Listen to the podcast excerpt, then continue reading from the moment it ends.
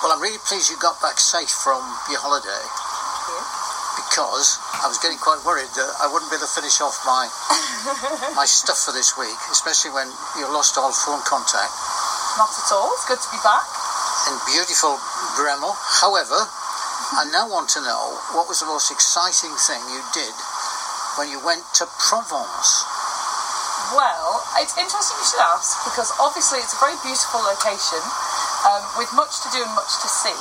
Um, but one example of um, an exciting thing we did was precisely because it was so rural. Um, and I'm about to explain to you um, a wonderful game um, that we did across the span of about six days. So it's not an easy game. Oh, you It does did take six quite days. a long time. Right.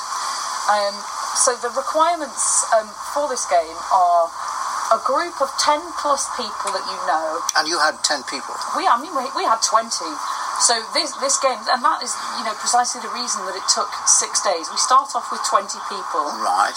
um, in one location for a decent amount of time. Right.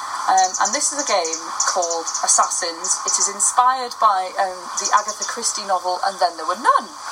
Um, and it takes on the format of sort of Cluedo accusations. Right. So, for example, I accuse Tudor in the living room with a knife, you know. And so, what we will do is we will get a bowl of um, locations, a bowl of weapons, Right. and a bowl of people. Got it. And each person draws a location, a weapon, and a person Is that random or do they have a choice? at random. Right. You can't see any of the Oh, okay. locations, and one person in the group is required to write the locations, the people, and the weapons, which does mean that one person is slightly more knowledgeable about what the locations and the weapons are, but at the same time, you're never going to know who's got what. And obviously, the bigger the group of people gets, the more random possibilities that you have.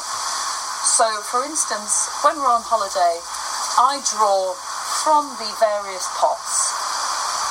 My boyfriend's aunt in the shade with a fork. Yeah. So, any shady place, under any tree, under any object, my boyfriend's aunt, and I have to engineer a situation in which she is holding a fork. It is not possible for me to throw a fork at her and to then say you are now dead. The whole point of this game is that you have to very subtly engineer a situation in which my boyfriend's auntie takes a fork from me. So I say, oh, have you got enough cutlery for dinner? You know, Okay. or I I'm struggling with a fork and I drop it next to her, and out of goodwill, she picks up the fork out of her o- of her own volition. And Oh, she's doing that as herself in a way, isn't she? Yes, so it's her. It's kind of her decision to take the fork. Right. It's her decision to hold the fork, and at that point she is dead. Right. And once I have killed her, I say, "My boyfriend's auntie, I'm so sorry. I have just killed you." And she says, "That's fair, cop. Once you kill someone, you take on their victim." Right. So you have identified a victim during this early stage. Yes. Gotcha. Okay. So I have found my victim. I have engineered a situation in which she picks up the fork in a shady place, and I say, "I'm so sorry, you're dead." She says, "Not to worry, I'm out of the game." But my victim is X person, so they are now your victim. Right. And we carry on this situation throughout the group.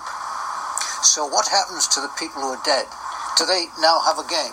The people who are dead are just dead, Bad and news. they they watch. They can do anything else. They can do anything they want to. Now, the Have a fun drink. thing about this is, once you are dead, you can get involved in plots to kill others. So, Oh, if if you've got a very difficult kill, which is say, you know, a hairbrush by the swimming pool, you know, that's a weird one.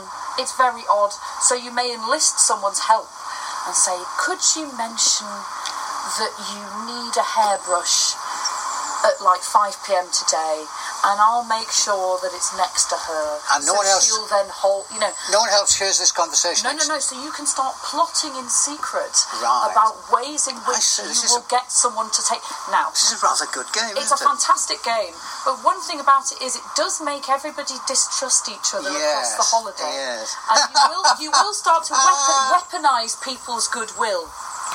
So you know, I said, oh, I've lost my hat. Does anyone know where my hat is? And you know, My poor mother will say, "Oh, here it is, darling," and now I'm afraid, Mum, you are. I have just killed you. You are dead.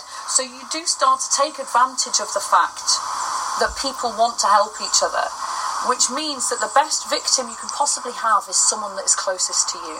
So eventually, my boyfriend ended up killing me. I trust him entirely. So I say, of course, darling, of course I'll, you know. And he's going, oh, this this stack of plates is just a touch heavy. Can you just uh, take a few off my hands for me, darling? And I go, of course, dear. And then I'm dead. And so he ended, he ended up being the eventual winner with five whole kills, which means he killed a quarter of the people that were there because he was ruthless with his efficiency of killing. But some of them, some of them are really easy. So you'll say, you know, my mum with a glass of wine at the dinner table. Easiest thing in the world, but then you can get some really, really uncomfortable ones which can take days to plot and they may need the help of other people. So it but during that time you could be killed. I have to say it's a very It's good- fantastic game. and it's really good. It's got lots of literary implications It as well. does. And you could you could across the week I've got enough material to write a whole play, well, short story. we should- Fantastic game. Look forward to publishing it. well, that is really good. I'm going to stop it there. That's, that's another thing I've learned what to do. And there we have it. But this seems to me to raise more questions than it answers. Will Catherine's relationship really survive when he real- she realizes that she now has a psychopathic maniac as a boyfriend? Will the family remain together? Will they ever meet as a group of 20 again? Watch this space.